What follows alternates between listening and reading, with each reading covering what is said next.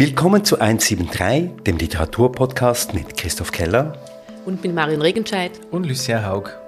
Nachdem wir jetzt alle Bücher des Schweizer Buchpreises 2021 besprochen haben, also sehr schweizzentriert unterwegs waren, machen wir jetzt einen Sprung aus dem kleinen Land Schweiz hinaus. Und haben für die Folge heute einen Autor ausgewählt, der aus den USA kommt.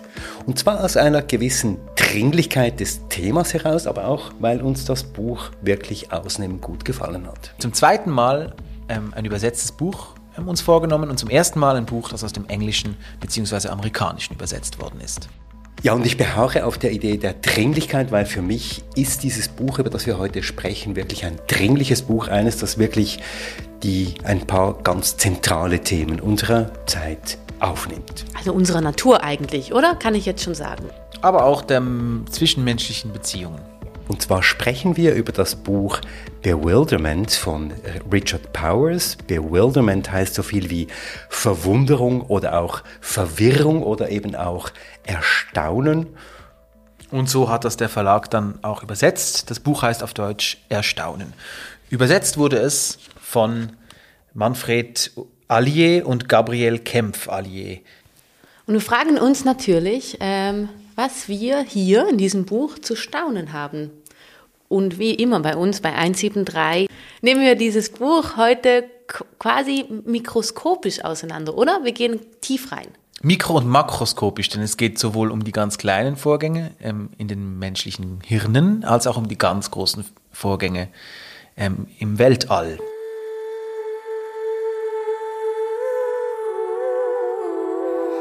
Worum geht es in diesem Buch? Fassen wir zusammen. Wir tauchen in Erstaunen von Richard Powers ein in die Geschichte einer US-amerikanischen Akademikerfamilie. Davon gibt es sehr viele in den USA. Eine liberale äh, Familie, die an Universitäten lehrt, liberal weltoffen. Ähm, man engagiert sich für Umweltschutz, Welt ganz sicher demokratisch. Theo Byrne ist ein Astrobiologe und sein Interesse gilt den Planeten, auf denen eben Formen von Leben möglich wären. Seine Frau ist bei einem Autounfall ums Leben gekommen. Sie war nicht nur eine leidenschaftliche Umweltaktivistin und Vogelbeobachterin, sondern auch eine inspirierende, ich glaube, so kann man das sagen, eine inspirierende und sehr mitfühlende, ich glaube, auf amerikanisch würde man sagen, compassionate Person. Ja, auf jeden Fall. Und sie wird wirklich wahnsinnig vermisst ähm, von ihrem Sohn Robin und eben von Theo, ähm, der jetzt alleine mit Robin zurückgeblieben ist. Und ähm, dieser Sohn, Robin, eigentlich die Hauptfigur dieses ganzen Buches, ist hochintelligent. Er befindet sich irgendwo auf dem Spektrum. Richard Powers verzichtet ganz bewusst auf Krankheitszuschreibungen in diesem Buch. So bleibt immer auch ein bisschen in der Schwebe, wer hier denn eigentlich normal, ich sage es in Anführungszeichen, ist und wer eben nicht. Robin scheint viel dichter an der Materie, ich nenne es jetzt mal Materie, dran zu sein. An der Natur, am Leben. Ja, genau, aber eben auch in eben ganz großen Dingen und sehr kleinen als andere Menschen. Und ähm, ja, das bringt natürlich gewisse Probleme mit sich in der Schule. Irgendwann kommt es so weit, dass ähm, Theo entscheidet, dass Robin zu Hause von ihm selber unterrichtet wird. Und die beiden, ähm, ja, Vater-Sohn, gehen eine wunderbare, hier beschriebene, sehr innige Beziehung ein. Eine Vater-Sohn-Beziehung, die irgendwo zwischen fast schon Freundschaft, Komplizenschaft ähm, aufgebaut ist. In ihrem, vielleicht würde ich auch sagen, gemeinsamen Vermissen an diese Person, an Ellie, die hier eben fehlt und eben auch ihre, in ihrer gemeinsamen Verbundenheit mit der Natur. Es ist nicht ganz klar, wann der Roman spielt. Ähm, es gibt Hinweise äh, in Bezug auf die Wissenschaft und Hinweise in Bezug auf die auf Realpolitik, die darauf schließen lassen, dass es vielleicht eine, sagen wir, sehr nahe Zukunft sein mag. Denn es gibt wissenschaftliche Erkenntnisse und ähm, Techniken, die es so noch nicht gibt in dieser Anwendungsform. Ähm, aber es gibt auch einen Präsident, der ziemlich stark an an den ehemaligen amerikanischen Präsidenten ähm, erinnert, aber trotzdem sich auch von ihm unterscheidet. Jedenfalls ähm, wissen die beiden Hauptfiguren, der Vater und der Sohn, wissen beide um die prekäre Existenz, in der sie da leben. Also sowohl in Bezug auf ähm, die politische Situation, in Bezug auf die Klimakrise, Ähm, der junge Robin, übrigens ähm, der, der englische Begriff für das Rotkehlchen, der weiß um das Artensterben, und zwar das Artensterben weltweit und um die Klimakrise. Ähm, und das beschäftigt ihn sehr, beschäftigt ihn eigentlich Tag und Nacht. Ähm, und Vater Theo oder Theo äh, weiß halt von Berufeswegen, dass das Leben auf Erden nicht das einzige sein kann. Rein wahrscheinlichkeitsmäßig muss es irgendwo sonst Leben geben und das erforscht er eben. Und aber auch, weil er fürchtet, dass wiederum ganz realpolitisch, dass ein Forschungsprogramm eines Tages von der Politik äh, gestrichen und gekippt wird. Und in dieser prekären Existenz, in der die beiden äh, unterwegs sind, gibt es einen Schlüsselmoment. Und dieser Schlüsselmoment des Romans ist, dass der junge Robin wieder Kontakt zu seiner verstorbenen Mutter herstellt. Und zwar mittels eines neurologischen Programms, wir haben uns gefragt, gibt es das tatsächlich? Aber wahrscheinlich gibt es das nicht. Es gibt es, aber nicht in dieser, in, nicht in dieser, dieser, in dieser Ausprägung. Aber er findet über dieses neurologische Programm, das erfunden wurde von einem Kollegen von Theo oder von Theo, Martin Courier, findet er wieder zurück in die Gedankenwelt seiner Mutter und knüpft gewissermaßen an ihren Gedankengängen, an ihren Denkmustern äh, wieder an und wird damit stabilisiert, kann man sagen. Er findet wieder zurück, auch zur Welt. Er findet wieder eine Art Empathie, die er sonst nicht hat und läuft eigentlich zu einer Art Hochform auf. Er hat das seine ganze Intelligenz immer noch zur Verfügung, aber mit einem Mal eben auch diese empathische Grundhaltung der Mutter. Alles dank dieses Neuroscience Program, dem er unterworfen ist. Als Kontext muss man vielleicht dazu sagen, dass es eben, also Theo, der Vater, weigert sich, seinem Sohn irgendwelche Medikamente zu geben, die ihn auf eine Art und Weise gesellschaftsfähig machen würden. Also ähm, sucht nach einem Weg, wie er ihn eben nicht mit Ritalin oder andere bekannte Psychopharmaka ruhig stellen müsste und sucht eben andere Wege. Und dieses experimentelle Programm, in das sein Sohn dann ähm, hineinkommen kann, auch eben durch Beziehungen an dieser Universität, wo er arbeitet, gibt es eben dieses Neurofeedback-Programm, eine Art Training mit Bildern oder Gefühlen oder Hirnbildern oder von Gefühlen, unter anderem von seiner Mutter. Und wird dann eigentlich zum einen mal zu einem zugänglichen und, und unglaublich produktiven jungen Menschen. Ein Junge aber auch, ähm, dieser Robin, der durch dieses Experiment, dieses erfolgreiche Experiment auch zu einem Ereignis in den Medien wird. Ja, und dadurch auch sehr große Bekanntheit äh, erlangt irgendwie, die er dann natürlich auch nutzen möchte. So, es gibt Anleihen an Greta Thunberg zum Beispiel, ähm, wo Robin dann auch seine politischen, naturschützenden Parolen ähm, auf, dank seinem Bekanntheitsgrad verteilen kann. Und wie es eben dann so oft ist, wir befinden uns hier mindestens so nah am richtigen Leben wie auch in einem Roman, nimmt die Geschichte einen tragischen Verlauf. Und diesen tragischen Verlauf möchten wir natürlich jetzt nicht verraten. Vielleicht ein bisschen. Wir sagen nur, dass Richard Powers in Chicago und Thailand aufgewachsen ist. Thailand spielt dann in der Analyse des Buchs eine kleine Rolle. Er hat ein abgebrochenes Studium der Physik und ein abgebrochenes Studium der Literatur. Er hat als Programmierer gearbeitet. Er ist 1957 äh, geboren. Richard Powers ist eigentlich der amerikanische Autor der Gegenwart, der im Grenzbereich von Gesellschaftskritik und Science Fiction unterwegs ist. Und man möchte fast sagen Science Fiction im eigentlichen Wortsinne, also eigentlich Literatur über Wissenschaft. Nicht nur jetzt sagen wir Zukunftsszenarien per se, sondern auch wirklich einfach das, das, das Einarbeiten von Wissenschaft in Literatur. Er hat sehr viele Preise gewonnen, unter anderem auch der Pulitzerpreis mit seinem letzten Buch. Bevor wir starten aber, ganz kurz einen Einblick darüber, wie Richard Powers über sein Buch spricht, ein Ausschnitt aus einem Gespräch mit Richard Powers in den Sternstunden Religion von SRF. Vielleicht kann ich kurz die Verwendung des Begriffs Bewilderment erläutern. Das Wort hat eine negative Bedeutungskomponente, die man als Verwirrung oder Fassungslosigkeit übersetzen kann und welche das bedrückende Gefühl der Verlorenheit betont. Es gibt aber auch eine positive Bedeutung des englischen Wortes. Wir verwenden es, wenn wir positiv erstaunt oder verblüfft sind. Ja. Mich interessierte auch die Etymologie des Wortes, also wild werden.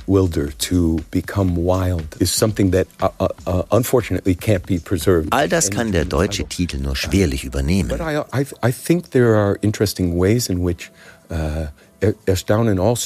ich denke aber, das deutsche Wort Erstaunen nimmt die Vielschichtigkeit auf und umfasst auch das Gefühl der Veränderung, des Bewusstseinswandels, der mir so am Herzen liegt.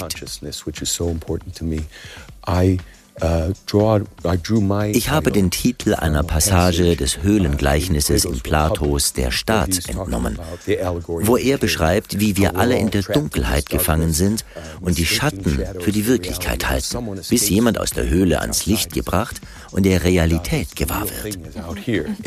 In this beautiful passage, in diesem wunderschönen Abschnitt sagt Plato in der englischen Übersetzung, dass das Auge zwei Formen des Bewilderment erfährt, nämlich einmal beim Rausgehen ins Licht, wo das Auge von der Helligkeit geblendet wird, und ein zweites Mal beim Wiedereintauchen in die Finsternis.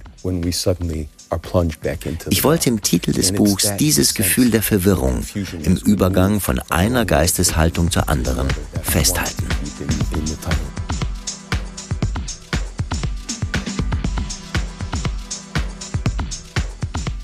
Ja, es gibt diesen Satz in diesem Buch, jeder hat jeden anderen in sich. Und so ist dieses Buch eigentlich auch ein Buch über alles gewissermaßen. Aber fangen wir doch mit der eigentlichen Hauptfigur an, mit Robin, diesem Jungen, der eben, wie Marion vorhin gesagt hat, auf dem Spektrum ist. Man darf nicht sagen, er sei irgendwie autistisch oder von einem Asperger-Symptom betroffen. Er ist einfach ein sehr spezieller Junge. Genau, es gibt zwar, also der Autor möchte das nicht, muss man vielleicht sagen, aber so in der ganzen, in, in, in den Textarten, zum Beispiel auch auf dem Klappentext steht das schon explizit so drin. Aber da muss man vielleicht auch gleich vorsichtig sein, weil, weil es ja auch eine Geschichte gibt, ähm, überhaupt, also würde ich jetzt mal sagen, überhaupt Figuren, die auf dem Autismus-Spektrum liegen, gerade in Amerika, wo ja auch dieses Thema ganz anders in der Gesellschaft verankert ist als bei uns oder länger schon und auch Behandlungsmethoden ganz anders sind und so. Ähm, und auch eines, das mich gleich aufwachen lässt, weil ich da schon immer auch ähm, potenzielle Schwierigkeiten sehe, weil man, man mich, ich, ich, erinnere da nur irgendwie an so Filme, wo dann Menschen ähm, mit Autismus-Spektrum-Störung, um jetzt mal das Diagnose, ähm, die Diagnosebegrifflichkeit zu benutzen, herhalten müssen für besondere Hellsichtigkeit oder Naturverbundenheit oder ähm, Weisheit oder ebenso eine Form der, der wilden ähm, ja, Verbundenheit. Verbundenheit mit Transzendenten und so. Und, und das ist auch immer eine ziemlich, ziemlich dreiste Zuschreibung, finde ich, und wird der Realität ähm, meistens nicht so gerecht. Und diese Tendenzen gibt es in diesem Buch auch, finde ich. Also es gibt schon die Tendenz, dass dieser Junge unglaublich ein idealer Mensch ist. Also ein, ein, einer, der eigentlich normal wäre, wenn die Welt nicht so böse wäre. Aber es, man muss dazu sagen, es ist aus der Perspektive dieses Vaters geschrieben. Und der Junge ähm, ist eigentlich eingefasst im Blick dieses Vaters, im liebenden, verzweifelt liebenden Blick dieses Vaters. Und deshalb funktioniert das unglaublich gut in, in diesem Buch, dass man eigentlich einen Menschen kennenlernt durch die Linse eines äh, sehr traumatisierten Vaters, der soeben seine Frau verloren hat und äh, die Liebe zu dieser verschwundenen Frau auch in seinem Sohn wiederfindet und ihn eigentlich belädt mit allen möglichen ähm, ja, Formen der Liebe und der Hoffnung in Bezug auf die Zukunft. Und auch die Dialoge, also die ja übrigens genial gemacht sind und konstruiert sind, ähm, sind schon immer so, dass man teilweise das Gefühl hat, das, puh, das also dieses wilde Kind, jetzt auch wild mit seinen emotionalen Ausbrüchen, die ja auch beschrieben werden und zu, zu ihm gehören, ähm, kommt schon wahnsinnig heil und rein irgendwie weg, oder in dieser ganzen Geschichte. Aber es passieren ja zwei Dinge mit diesem Robin. Das eine ist das, was ihr gerade beschrieben habt, nämlich dass der ein ganz besonderes Sensorium hat und mit diesem Sensorium ja auch ähm, unglaublich feinfühlig und differenziert unterwegs ist und Dinge sieht, die eben andere nicht sehen. Aber er hat damit auch seine Mühe. Also das beschreibt Richard Powers ja auch, wie schwierig es für Robin ist, eben zur Schule zu gehen, ganz alltägliche Dinge zu machen, eben sich ganz praktisch im Leben äh, zu bewegen. Und das hat mich schon auch berührt, dass Richard Powers hier auch diese ganz praktischen Seiten einer Schwierigkeit mit einem Zusammenleben mit einem solchen Jungen zeigt. Aber etwas würde mich noch interessieren, dass die Aussagen von Robin, also alle das, all das, was Robin in diesem Buch sagt, was er ausdrückt, was er erzählt, ist kursiv geschrieben. Wie habt ihr das gelesen? Interessanterweise sind zwei Stimmen in diesem Buch in kursiv geschrieben und andere Wörter, Dialoge ähm, eigentlich normal. Und zwar diejenigen von Ellie, von der verstorbenen Frau und von seinem Sohn Robin. Und wir haben uns schon dazu überlegt, Herr Lys, ist aber eigentlich deine Theorie, ähm, dass eben aus der Rückerzählung oder aus der Erinnerung gesprochen wird. Ja, ich meine, es geht ja in diesem Buch grundsätzlich auch bei Robin, äh, der ja Schwierigkeiten hat, sagen wir mal, sich mit anderen Menschen zu verbinden, aber sehr, es ihm sehr einfach fällt, sich mit anderen Lebewesen, also zum Beispiel Tieren und Pflanzen zu verbinden, geht es ja in diesem Buch immer um die Analogie zwischen ähm, wie können Hirne miteinander kommunizieren und wie können Planeten miteinander kommunizieren. Also der Astrobiologe und der naturversessene Junge. Genau, der eben vielleicht eine Schwierigkeit hat, sich in andere Menschen zum Beispiel, in die genau. Emotionalität anderer Menschen hineinzuversetzen.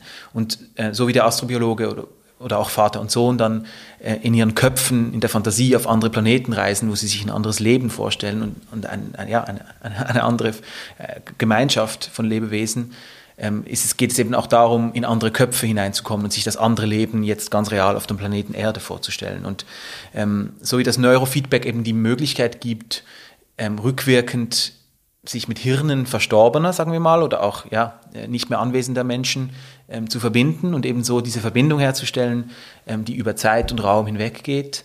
Es geht wirklich um die Frage, ähm, ist Leben miteinander verbunden?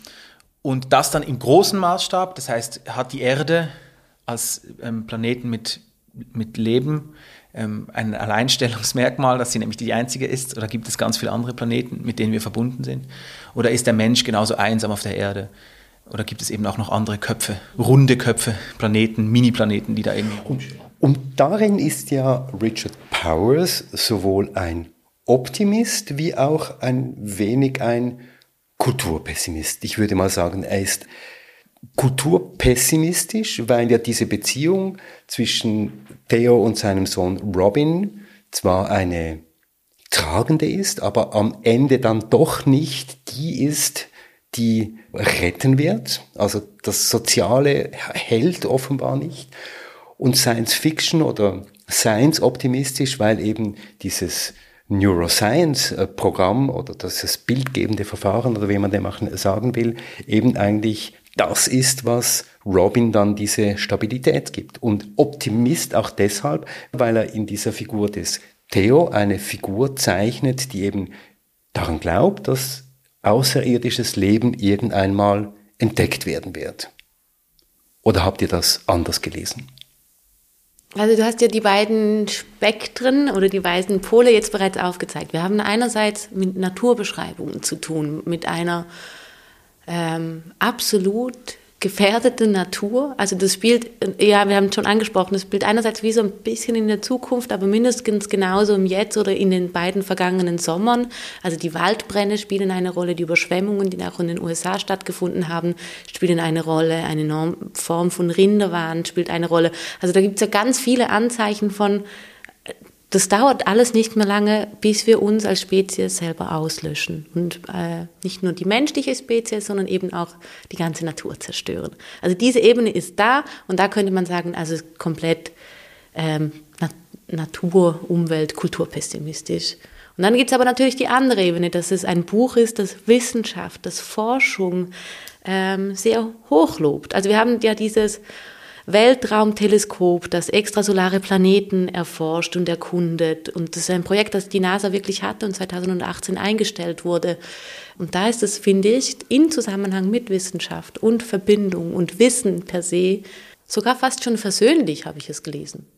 Ja, es, er baut fast schon so eine, auf eine Form der Spiritualität auf, die eigentlich wissenschaftliche Spiritualität genannt, genannt werden müsste. Also ähm, er plädiert ja eigentlich für Verbindungen zwischen diesen Lebewesen, also für, das, für, das, für die Netzwerke ähm, zwischen einzelnen Menschen, aber auch zwischen größeren Netzwerken untereinander, also Planeten und, Pla und anderen Planeten.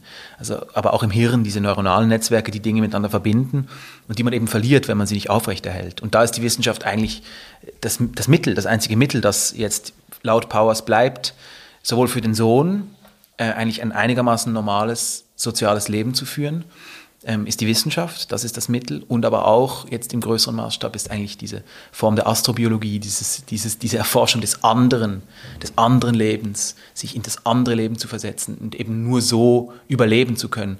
Und das gilt ja auch in Bezug auf die Klimakrise eigentlich, dass man sagt, ähm, die Wissenschaft ist der, der einzige Weg, daraus irgendwie äh, zu fühlen, dass es anderen Lebewesen vielleicht mhm. so und so geht. Und das Interessante ist ja, dass, dass aber auch diese quasi wissenschaftliche Ebene ja auf etwas verankert ist, was wir von Bäumen her wissen oder von Rhizomstrukturen von Pilzen, die sich eben gegenseitig aus der Patsche helfen. You know, uh ich habe beim Schreiben der letzten zwei Bücher eine wichtige Erkenntnis gewonnen.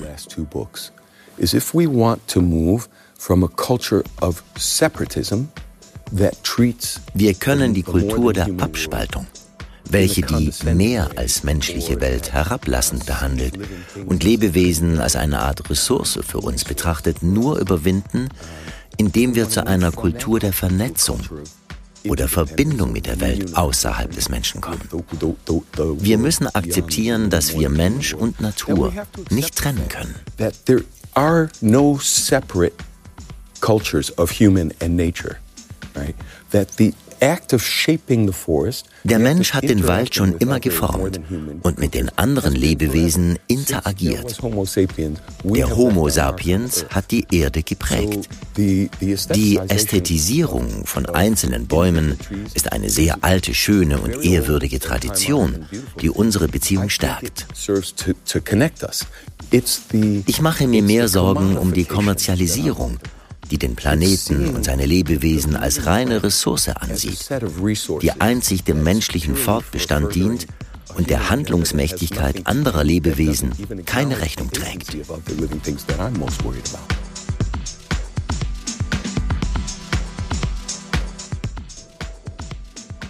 Aber wenn wir nochmal auf das Thema der Spiritualität zurückkommen, du hast es erwähnt, äh, Lucien, diese wissenschaftliche ähm, Spiritualität, wenn man dem so sagen kann, da bewegt sich Richard Powers natürlich auch ein Stück weit auf dem Feld des Posthumanismus und des Transhumanismus. Also letztlich gibt es in diesem Buch so etwas wie einen Glauben daran, dass es möglich sein könnte, ich sage das jetzt, ich unterstelle das jetzt mal, dass Menschen bzw. Gehirne miteinander in irgendwelchen neuronalen Netzwerken miteinander in Kontakt treten können. Also er betritt hier ein wissenschaftliches Neuland, das natürlich hoch diskutiert wird und das auch ein Stück weit eben kulturpessimistisch ist, aber das natürlich eine große wissenschaftliche Faszination ausübt.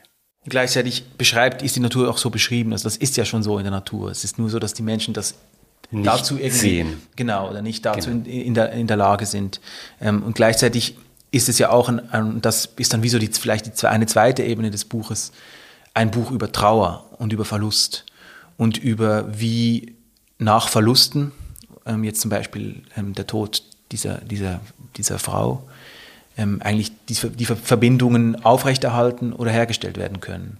Und das äh, da, da jetzt gar, nebst allen wissenschaftlichen Exkursen und so, die da in diesem Buch drinstecken, steckt ja auch ganz viel Figurenarbeit drin, oder? Also da, da sind wir auch Zeugen und Zeuginnen ähm, von sehr, sehr berührenden Figurenkonstellationen.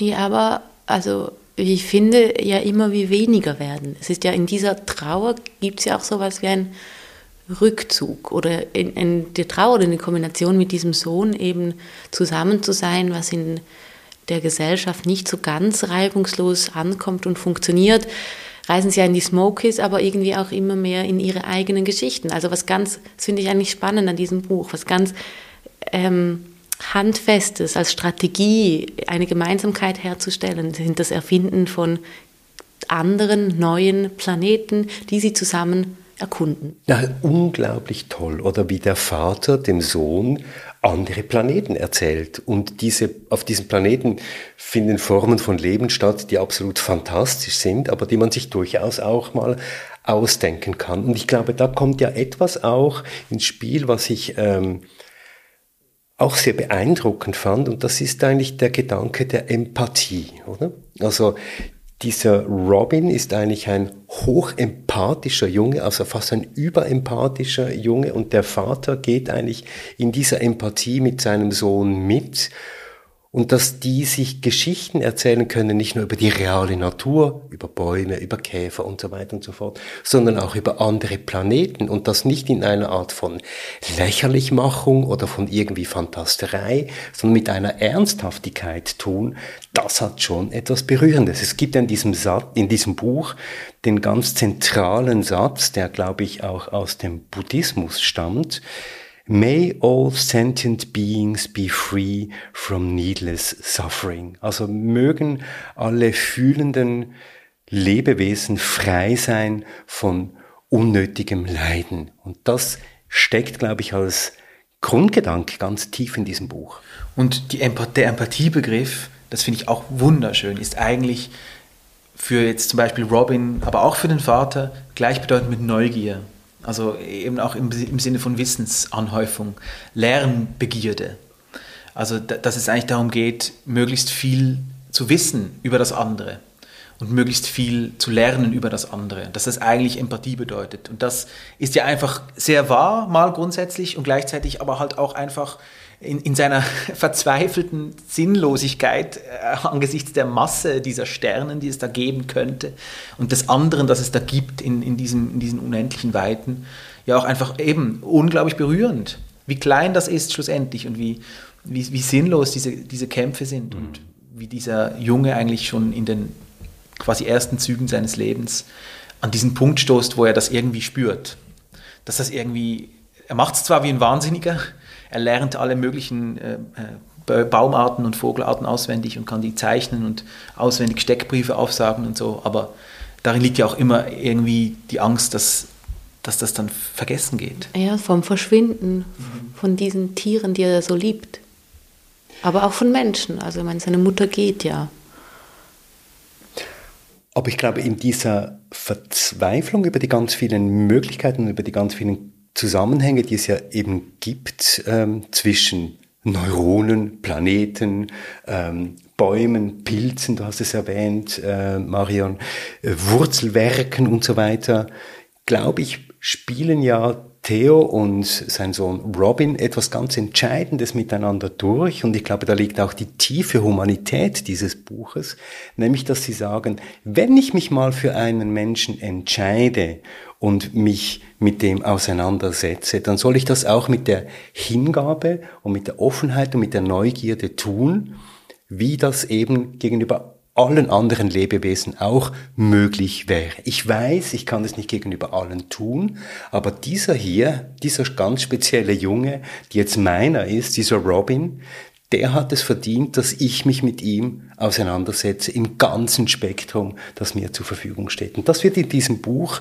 durchexerziert auf eine ganz feinfühlige und fast schon beiläufige Art, die mich wirklich äh, sehr berührt hat.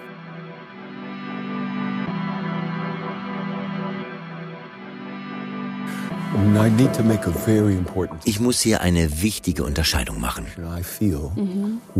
Meine Frustration angesichts unserer mangelnden Bereitschaft heute, rasch und umfassend vorwärts zu machen, ist in keiner Weise Ausdruck einer misanthropen Haltung oder eines Haderns mit der Menschheit ganz allgemein. Der Mensch mit seiner immensen Fähigkeit zum Mitgefühl, Verbundenheit und Beziehung ist wunderbar. Sonst würde ich nicht so beharrlich versuchen, mit meinen Geschichten die Menschen in der Welt zu rehabilitieren und Wege für eine heilsame und hoffnungsvolle Zukunft zu finden.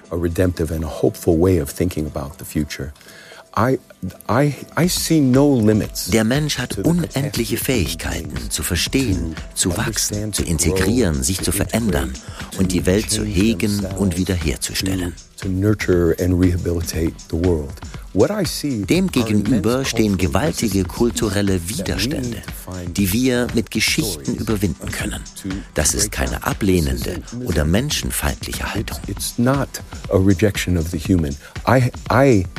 Am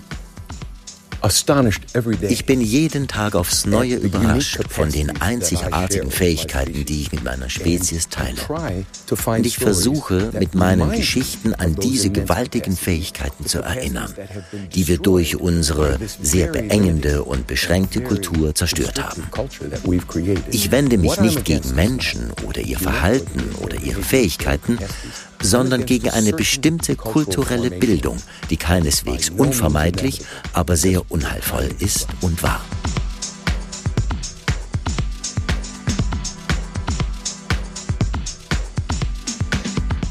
Wie macht das Richard Powers? Also wir wissen ja von ihm, äh, dass er sich auch selber in die Wälder zurückgezogen hat, auch zusammen mit dieser Pandemie. Ähm, und das sagt er auch in einem Interview mit der New York Times, dass, dass dieses, dieses Umgebensein von so viel Natur Einfluss genommen hat in dieses Buch. Und das glaube ich, diese Achtung oder diese Ehrfurcht gegenüber all dem Großen, und all die Bäume sind in den USA ja noch viel größer, finde ich, spürt man richtig gut heraus. Also ich habe das Buch in der englischen Fassung gelesen und da sind die Kapitel mit eigentlichen Überschriften versehen. Also die Kapitel sind dann relativ kurz und das Buch erhält so wie eine ganz eigene Systematik. Also jedes Kapitel fängt dann auch wieder auf einer neuen Seite an, im englischen Original. Bei der deutschen Ausgabe ist es anders. Äh, hier sind noch quasi die ersten drei Wörter des Satzes fett gedruckt. Ähm, du hast vorhin aufgebraucht, dass es so eine Art Karteikartensystem wäre oder sowas wie eine Sammlung. So habe ich das gar nicht gelesen. Also es hängt jetzt vielleicht auch mit der Ausgabe zusammen, die ich hier vor mir habe. Ähm, finde aber vielmehr, dass es einfach wahnsinnig gut komponiert ist und das auf eine Art und Weise, dass ich sie auf den ersten Blick gar nicht erst merke. Also und das ist schon irgendwie eine wahnsinnige Stärke dieses Autors. Wer, wer so ein bisschen Angst hat vor so Sätzen, die, die noch einmal alles zusammenfassen oder die, die ein bisschen etwas erklären oder die einen sentenzenhaft ein bisschen daherkommen. Ja, oder, oder die, die Emotionen auch quasi wirklich dann explizit beschreiben, die in dem Moment gefühlt werden. Aber das ist, die, die, werden, die werden auch auf ihre Kosten kommen. Es ist nicht ganz frei vom Pathos. Nein, das ist es wirklich nicht. Aber man kann sich das ja, man kann sich ja ein bisschen darauf vorbereiten. Denn, denn wenn man irgendwie, ich finde wirklich, wenn man amerikanische Autorinnen und Autoren liest, muss man genau damit rechnen. Aber es ist nicht so, dass einem das Lese, Leseerlebnis dadurch in irgendeiner Form getrübt wird. Und diese Emotionalität, die ja hier rauskommt, also in einem dann irgendwie auch teilweise an so ein schönes Filmdrama erinnert, also hatte bei mir schon die Wirkung. Am Schluss habe ich geweint bei diesem Buch.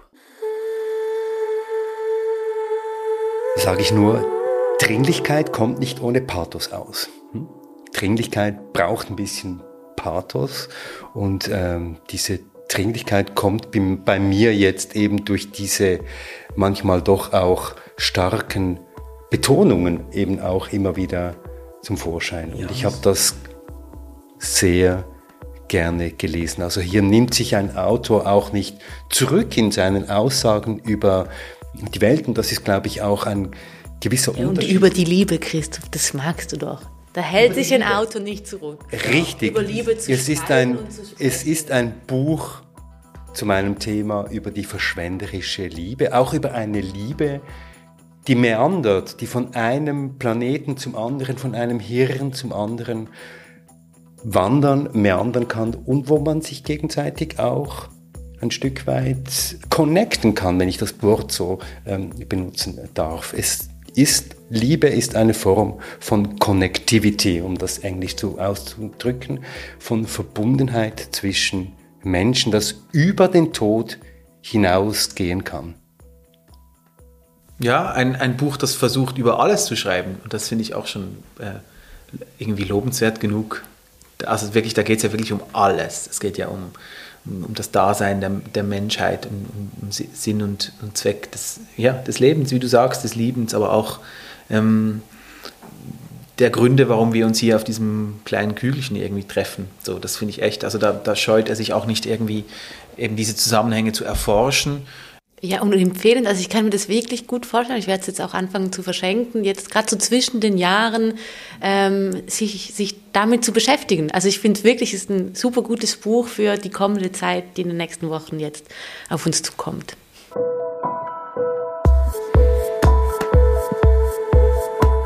Ja, und auch wir bleiben nicht unaktiv in der nächsten Zeit und lesen natürlich hier weiter.